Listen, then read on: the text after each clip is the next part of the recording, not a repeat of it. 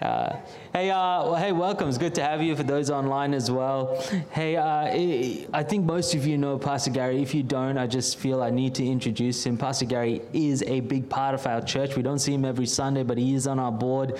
And I was actually speaking to someone about this. I can't even remember who, uh, just uh, just a little while ago. Um, actually, it was yesterday, and I do remember who, but you were with us when we were 15 people in the foyer of a school hall. And so he's been doing the journey with us, speaking into me, oversight for me, um, my mentor oversight for our church, on our board. In really every significant decision that our church has made, Pastor Gary has had a voice and been there to lead and to guide. And um, you know, God has used him in our church. So I just want to honor that. Uh, and we are very, very grateful to have him part of our church and especially to come and speak every, uh, every six months or so. So would you stand with me and welcome Pastor Gary as he comes to share God's word?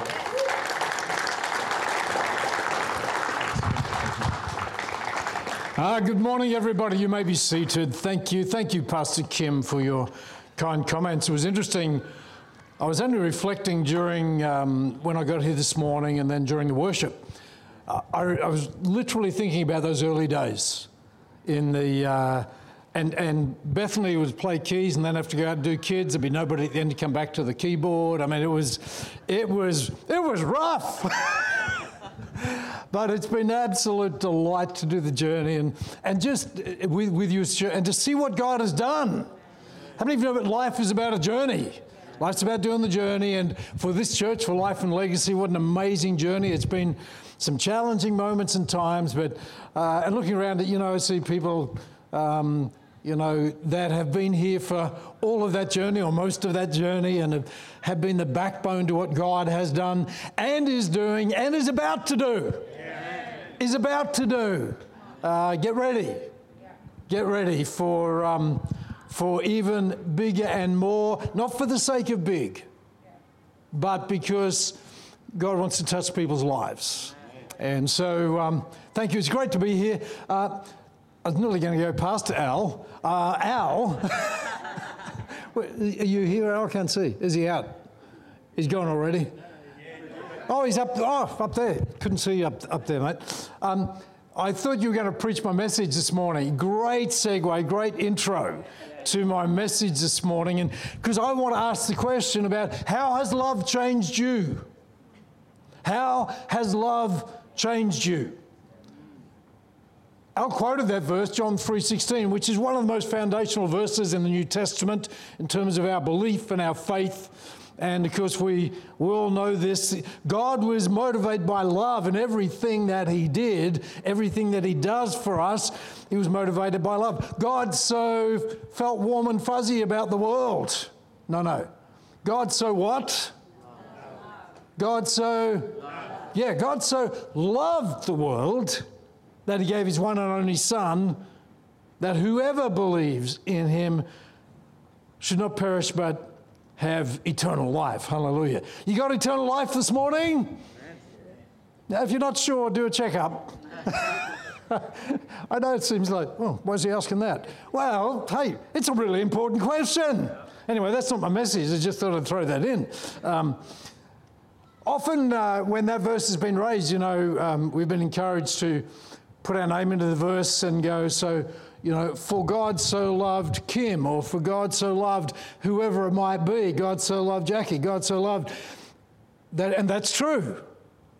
But I want to just put a different switch on it this morning and put your name in the verse, but in a different place. And the next screen, for you, put your name in there. For you so loved that you what? You so loved that you, he or she, what? God, we know, so loved the world that he sent his only son, gave Jesus. You so love that you, what? See, when we live our life, I think, to our highest intention, everything we do will be motivated by love, or should be. See, God not just so loves, but He is love, the Bible tells us. He is love. He is love. we sometimes see advertisements. You can go to the next screen, thanks, just, uh, and that'll stay on for a while. Um, we sometimes see advertisements for, uh, for a chef or some food product or meal, and it includes the line, made with love. Particularly if it's an Italian dish. It's a made with love.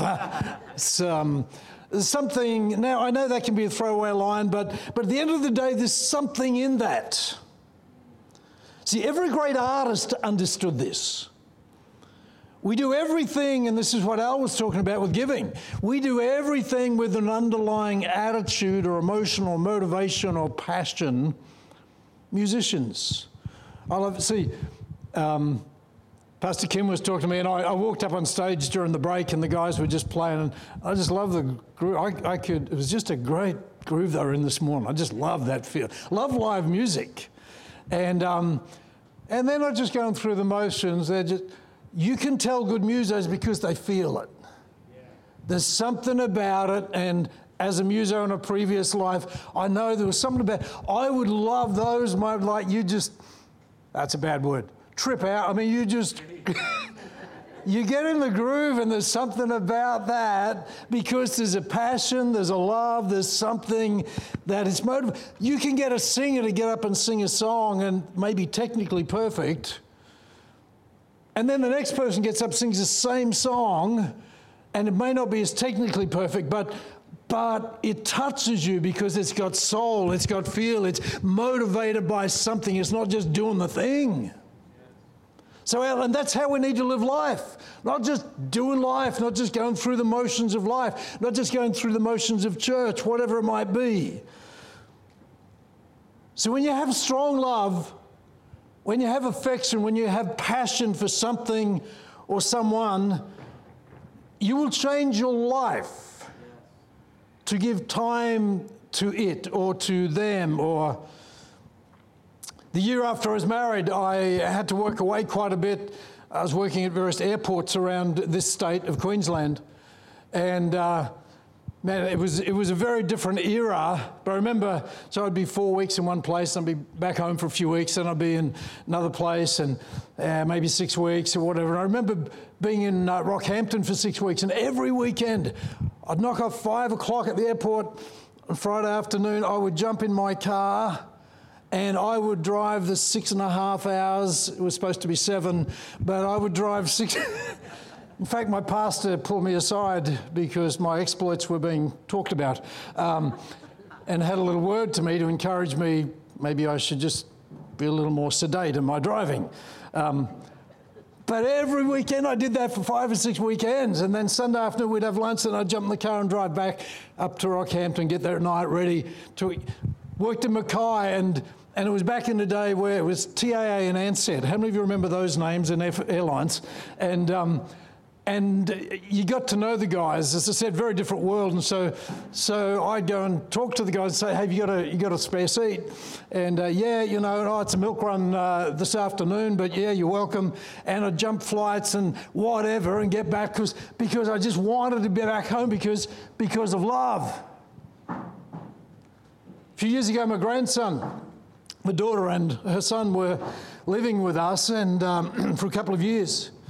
And he, um, he was into computer gaming. He loved gaming. And um, so much so that at times I'd wake up. Come on in. Uh, yeah, I'd wake up during the night, 2 or 3 a.m., and I'd see the glow of the light. And I'd have to go in and say, hey, Riley, time to go to bed because he was so passionate about gaming.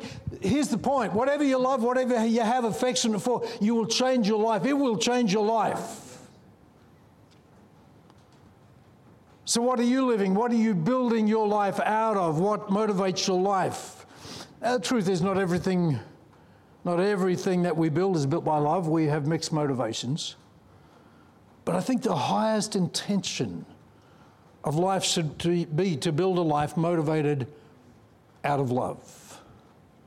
It should be the highest aspiration, I think, to be able to look back on life and say, Love built this. Because God is the center of our lives and God is love. Real love changes your life. You ever see a young couple the first time when they first fall in love? I mean, suddenly a guy that would only take a shower once a week now is showering. He's got, he's using deodorant. I mean, he never had time to do anything before. Now he's got time. I mean, we, amazing. And of course, uh, if you pursue that relationship and you get married, love alters your life. Alters your life.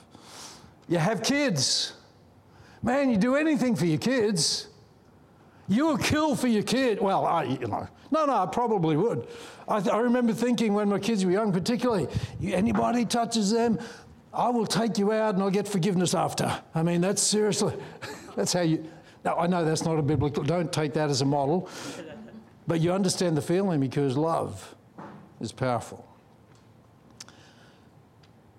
So I think it's significant that when Jesus had his last conversation with Peter before, before Jesus left, so not before he died, but before he, he'd already died, had risen again, and before he left to go back to heaven, he has this last conversation with Peter, and it's interesting, it's significant that the conversation is about love. I mean, the conversations that Jesus had before he died with his disciples were significant. But can you imagine the power of the conversations he had with them after he died and rose again? I think you pay more attention when someone has died and is alive again and they're talking to you. I think that has some significance, some impact. Those words would have power. And in this last conversation that Jesus has with Peter, uh, the words are very significant and they're carefully chosen because Jesus had chosen Peter to be, if you like, the point man, to lead this movement that would change history and would change the world, this revolutionary movement called the church. And these words that Jesus speaks to Peter are so significant, so important, then they're words that need to echo inside of Peter's heart and mind and his soul for the rest of his life. And they're words that will shape the future and the future of the church for generations to come. And so we should pay attention not only to the words, but to the context in which they were given. And I want you to come with me into this story in John chapter 21 starts with verse 1. The conversation is so significant. There's quite a few verses to the story, but we're going to read it through. Um, and it's as if Jesus is saying in this, I want you to understand that love, real love, will change your life. It's like, so pay attention to where your love goes, pay attention to where your affections go, pay attention to where your passion is. So in John 21 1 through to 21, it's a great story. So afterwards, Jesus again appeared to his disciples by the Sea of Tiberias. So this is the book of John, so obviously it's being written by the disciple John, named John. It happened this way, he says Simon Peter, Thomas, called Didymus, and Nathanael from Cana in Galilee, the sons of Zebedee, John and James, two other disciples were together. I'm going out to fish, Simon Peter told them, and they said, We'll go with you. So they went out, got into the boat, but that night they caught nothing. Early in the morning, Jesus stood on the shore, but the disciples did not realize that it was Jesus. And he called out to them, Friends, have you caught any fish? No, they answered. He said, Throw out your net on the right side of the boat and you'll find some. And when they did, they were unable to haul the net in because of the large number of fish. Verse 7. Then the disciple whom Jesus loved, I, I, I love, I love the way, so this is so much humanity in even the way the scriptures are written. We know they're breathed on and inspired by God. But so the disciple whom Jesus loved, this is John. He's writing about himself. He didn't say, by the way, me, uh, who Jesus loves. He says, the disciple whom Jesus loved then said to Peter, It's the Lord. And Simon Peter heard him, as soon as Simon Peter heard him say, It's the Lord, he wrapped his outer garment around him, for he'd taken it off, and he jumped into the water. The other disciples followed in the boat, towing the net full of fish, for they were not far from shore, about a 100 yards. When they landed, they saw a fire burning uh, coals there with fish on it and some bread. And Jesus said to them, Bring some of the fish you have just caught. Simon Peter climbed aboard and dragged the net ashore, and it was full of large fish 153. But even with so many, the net was not torn. And Jesus said to them, Come and have breakfast. None of them dared ask him, Who are you? They knew it was the Lord. That's interesting. That's, that's another whole thought, but it's a really interesting. Jesus came, took the bread, and gave it to them, and did the same with the fish. Now, this was the third time Jesus appeared to his disciples after he was raised from the dead. When they had finished eating, Jesus said to Simon Peter, Simon, son of John, do you truly love me more than these? Yes, Lord, you know that I love you. Jesus answered, Feed my lambs. Jesus said, Feed my lambs. And again, Jesus said, Simon, son of John, do you truly love me? He answered, Yes, Lord, you know that I love you. Jesus said, Take care of my sheep. The third time he said to him, Simon, son of John, do you love me? Peter was hurt because Jesus asked him the third time, Do you love me? And he said, Lord, you know all things, you know that I love you. And Jesus said, Feed my sheep. Now, the context is so unique and the words carry so much power. The, the, central narrative to this story is the conversation that Jesus has at the end here about love. The conversation with Peter about love. If you were about, as Jesus was, to step out of human history and hand over the whole movement, this thing that you've been building and working towards, to this man, excuse me, Peter, and that's what Jesus was about to do. You're about to trust this man and the team that Jesus had built called the disciples. You're about to entrust the future of this thing to them uh, and that was going to depend upon them. What kind of conversation would you be having with the team if you were Jesus? What would you be talking to them about? Would you be talking to them about strategy and about leadership and about systems? And I, and I think that would be like we think, yeah, no, here's the plan, here's the strategy, here's, here's the systems you need to make this thing work. Um, what would you be? You would be talking about building team, because there have been a few tensions between them at times. Hmm. It's no accident that Jesus doesn't talk to them about those things at this time. Jesus has one singular focus, and the conversation, as we said, is about love. Peter, what do you love? Who do you love? Where has your love been directed?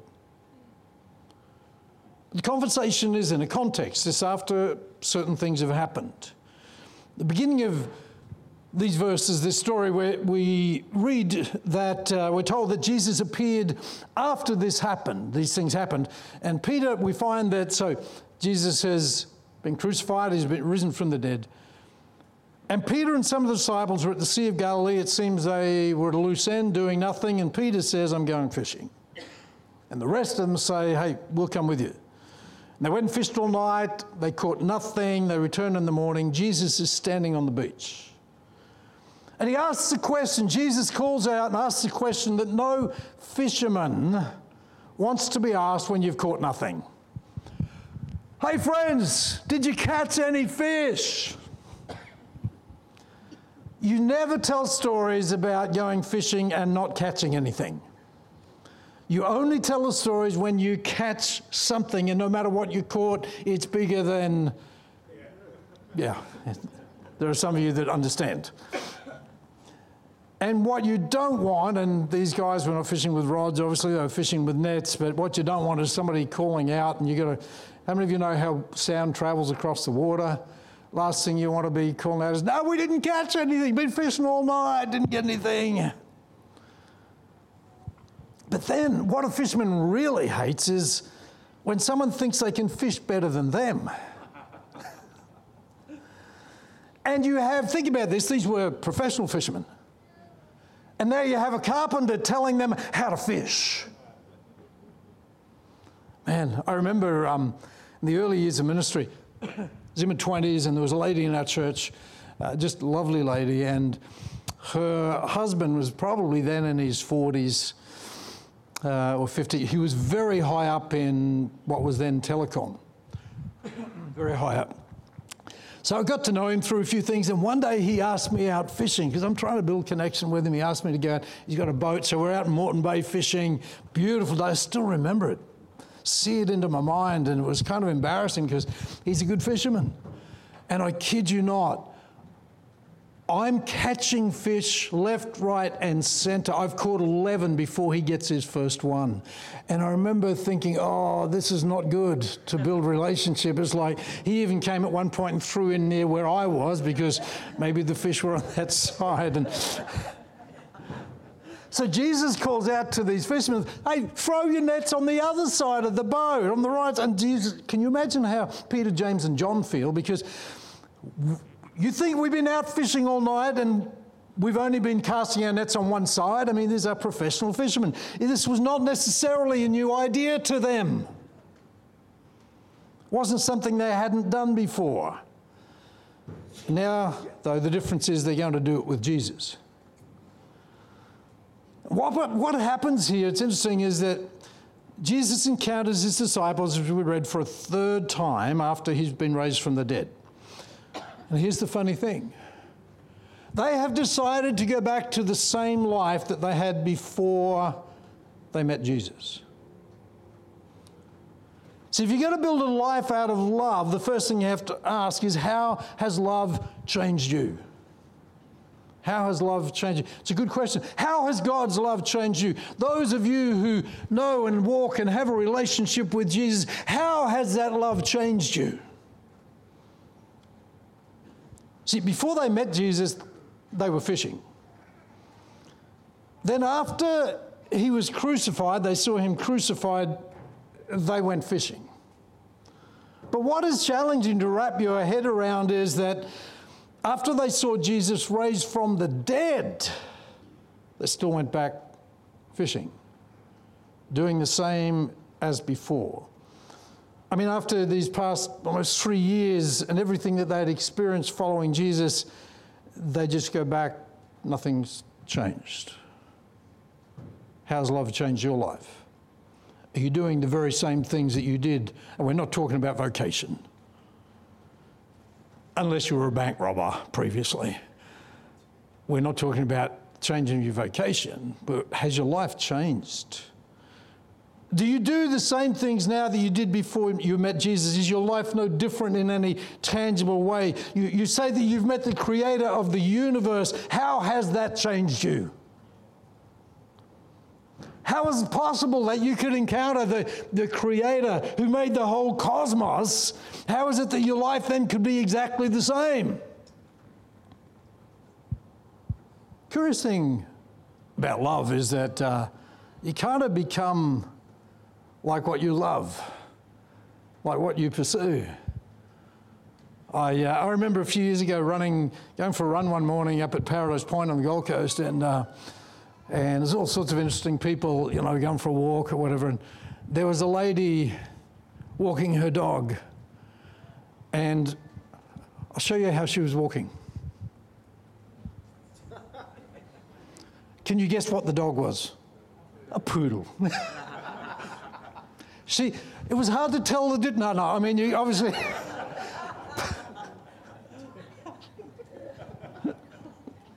See, one way that you know you love God is because when you love Him, you become more like Him. That's actually His goal. That's actually the goal that God has for my life and for your life is that you become more like Jesus. When you love Jesus, you become like Him. Now, here's the curious thing it wasn't that Peter and the disciples had chosen to go back to some dark, nefarious life. It wasn't that Peter was so angry and disillusioned with Jesus and everything that had happened that, that he became an axe murderer. It wasn't that he, you know, he didn't decide to become a criminal or do something bad. He just went back to fishing. Nothing changed. Nothing changed. So the, the, tragedy of Peter's decision wasn't that he decided to do something terrible. He didn't. He just decided to go back to his ordinary existence, same as anybody else, the same as before, doing the same thing he'd done before he met Jesus. How has love changed you?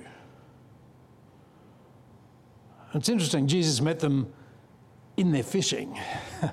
he That's the thing I love about God. He, he intersects with our lives wherever we're at. So they've gone back fishing and he engages them in what they're doing and where they're at. How many of you know that's our story? That God engaged with you, Jesus engaged with you right where you were at in your life, and even today, right where you're at now, He engages with you. That's the great thing about His love. I don't think it's accidental that they didn't catch anything. I think God maybe orchestrated that so that they realized that if they choose to go back, there's nothing there for them. And I, I think when Jesus said to them, throw out the nets on the other side, he was saying maybe there's nothing wrong with this, but trying to live this life without me is going to leave you empty.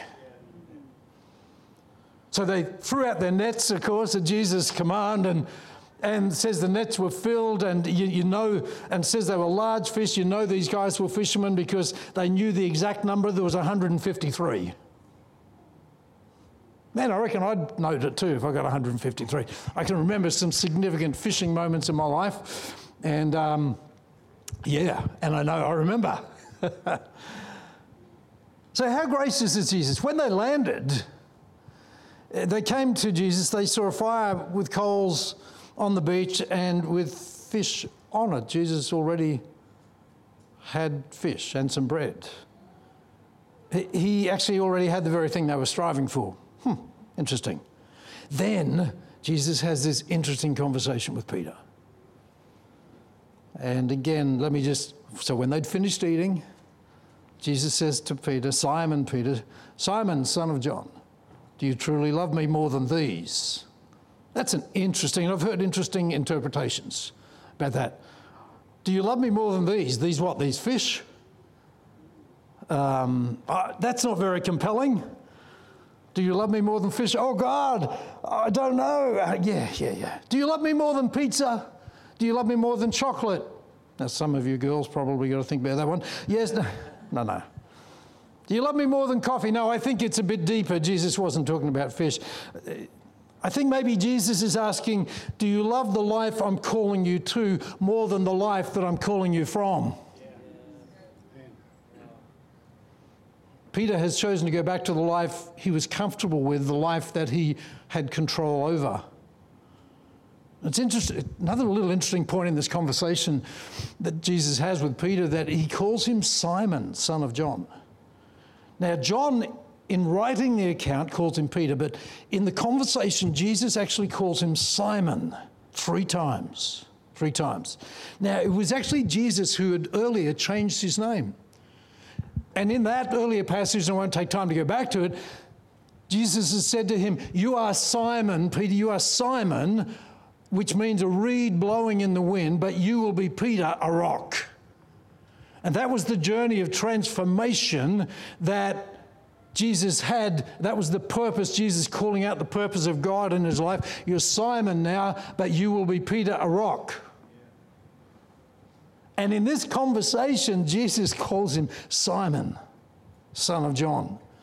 And I think Jesus was referring to who he was choosing to be. You've gone back. Are you going to be who you were, or are you going to be who I called you to be? And Peter answers, Yes, Lord. He said, you, you know that I love you. Jesus said, Feed my lambs. Again, Jesus said, Simon, son of John, do you truly love me? And so then the third time, Do you love me? And Peter was hurt. So there's a lot of threes here. A lot of threes here.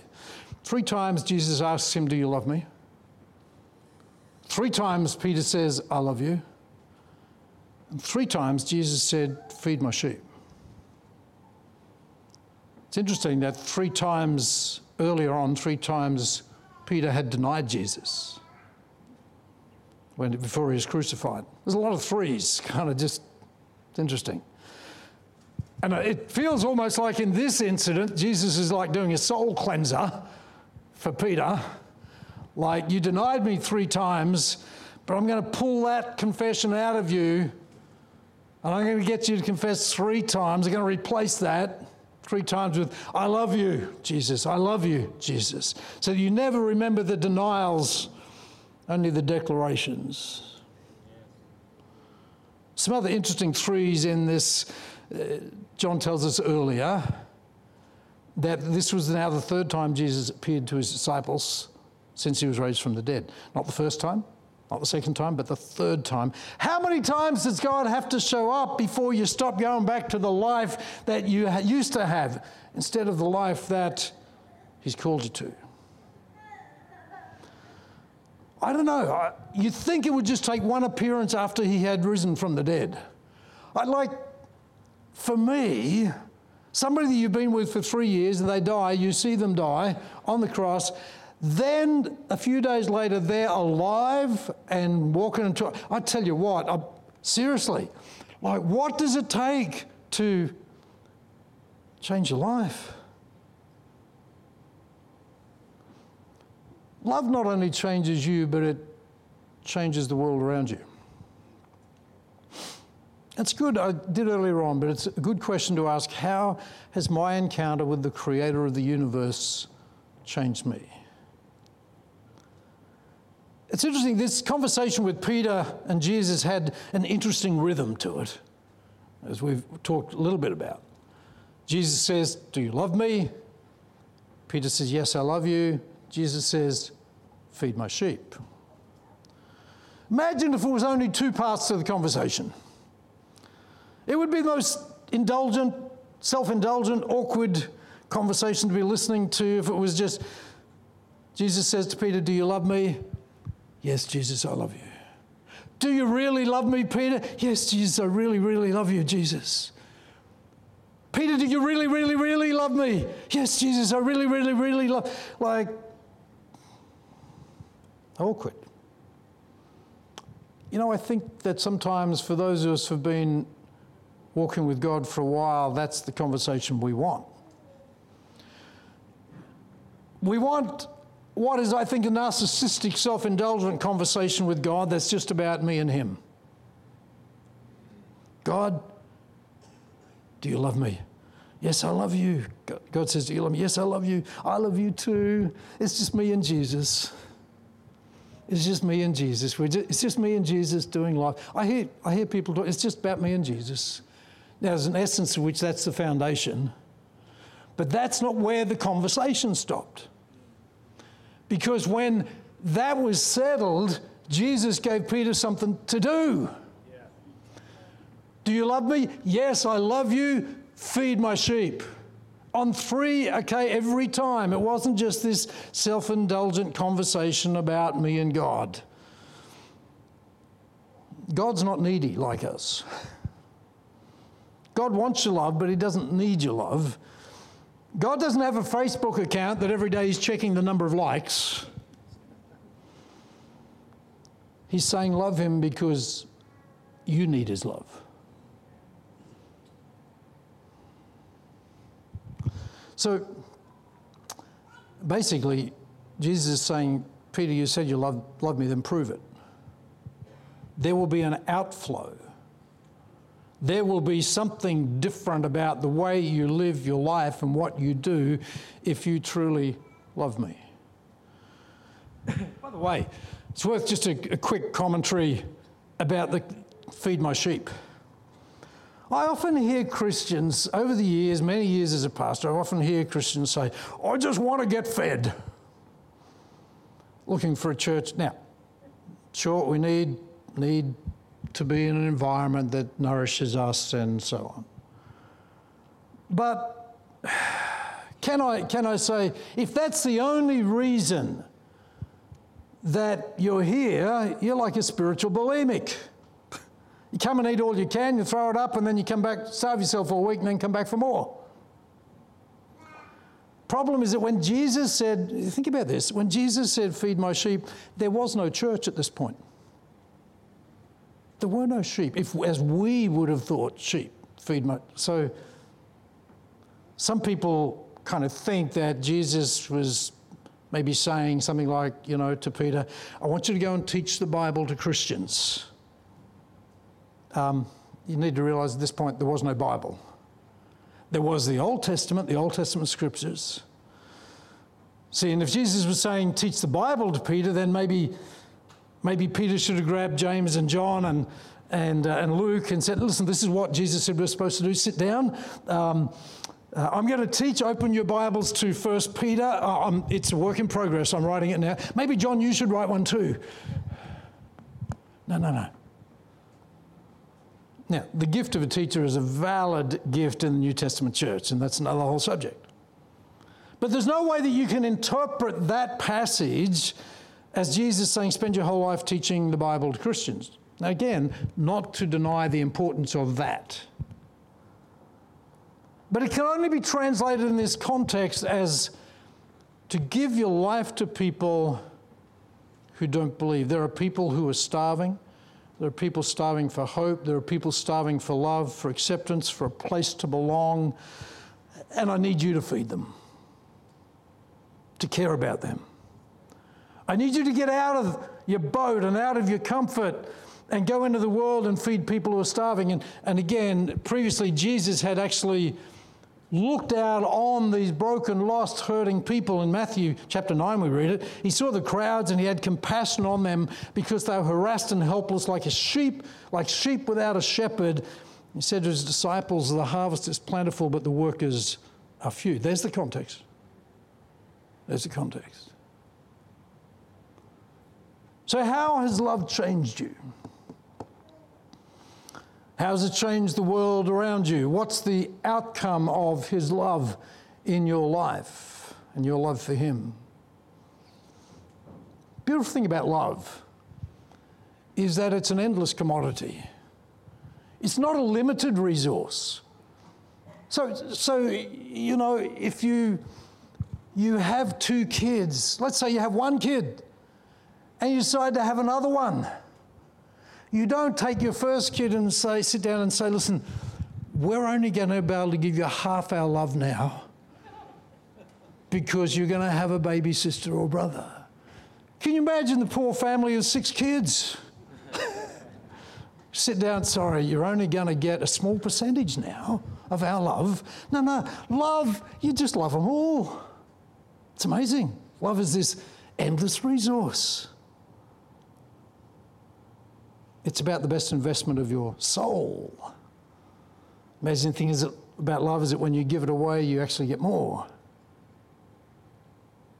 And in this context, you can't love God and not love people.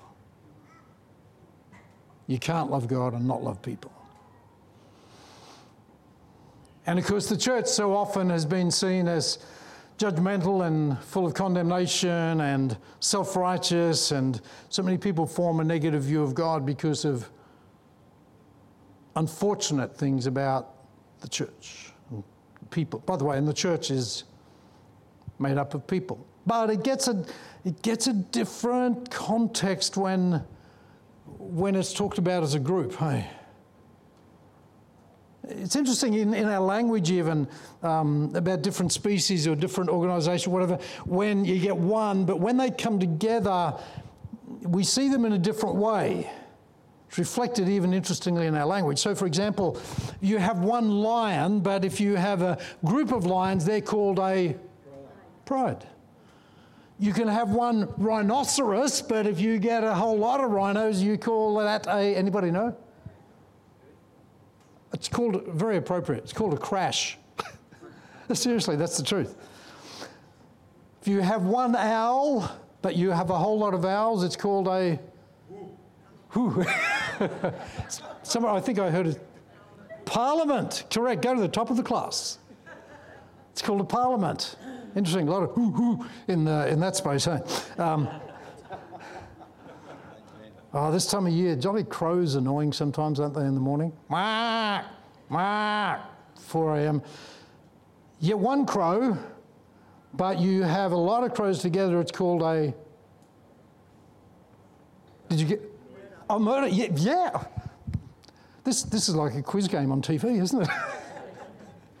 it's called a murder. See, you're learning something today. Here's an interesting one flamingo a whole lot of flamingos is called a flamboyant. Isn't that interesting? One vulture, oh, this, I love this one, last one.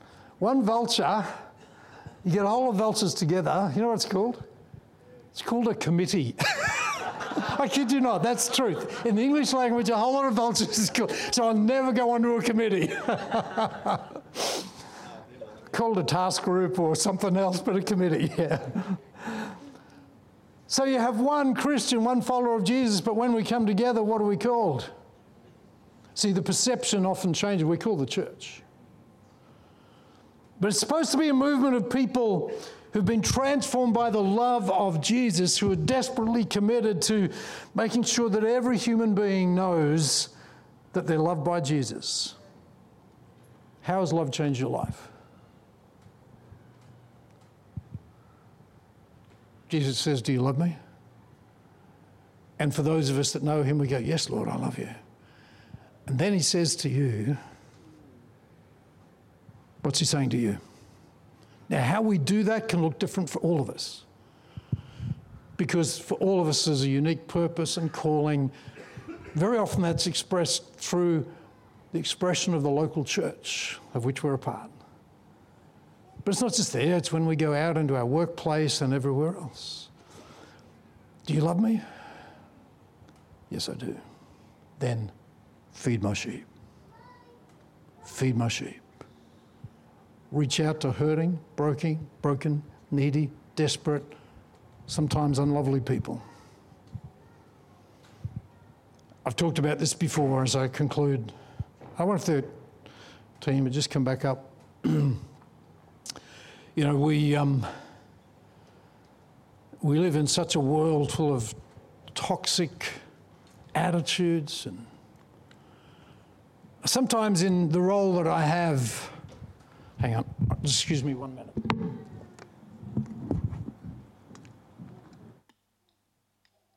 The reason I did that is because I could do it with one hand, but I'd probably get baptized. And uh, we live in a world filled with such toxic attitudes, such unkindness, just like it's unbelievable.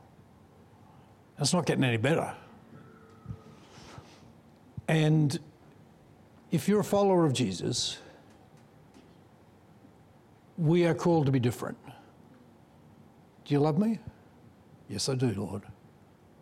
Feed my sheep. Care for people.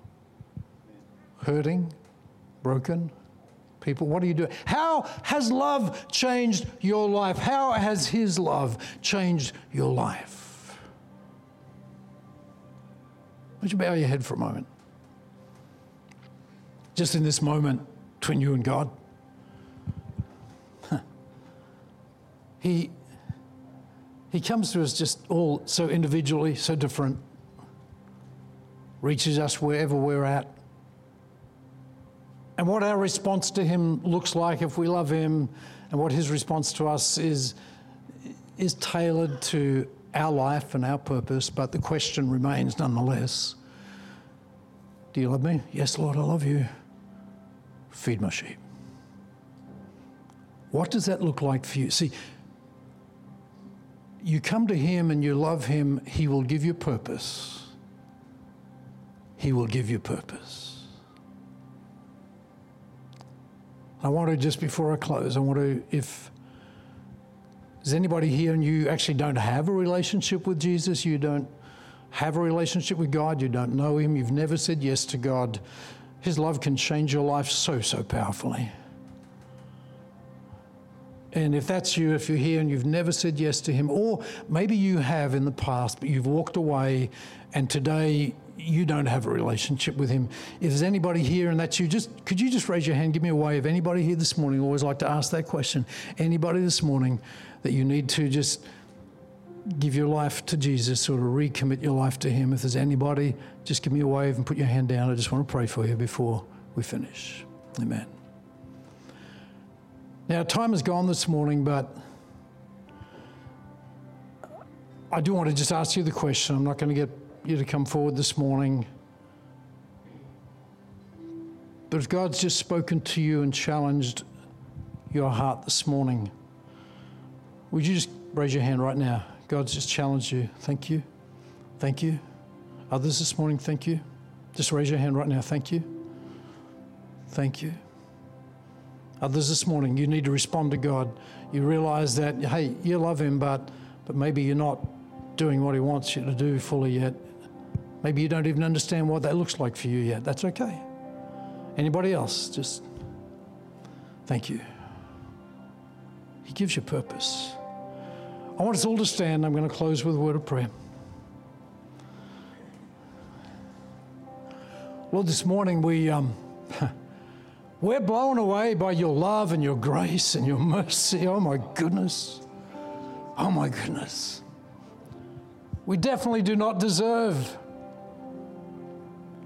your love. We don't deserve your mercy. We, but we receive it with gratitude this morning. And at Fresh God, we just say, we, we love you. What do you want me to do for you? What's the outflow of that love? And Lord, I pray this morning for anyone who is unsure of what that may mean for them, that you bring clarity. Maybe even say, go and speak to pastoral leaders. You just bring clarity in their life that as we follow you, we might all live a life filled with purpose, godly, eternal purpose.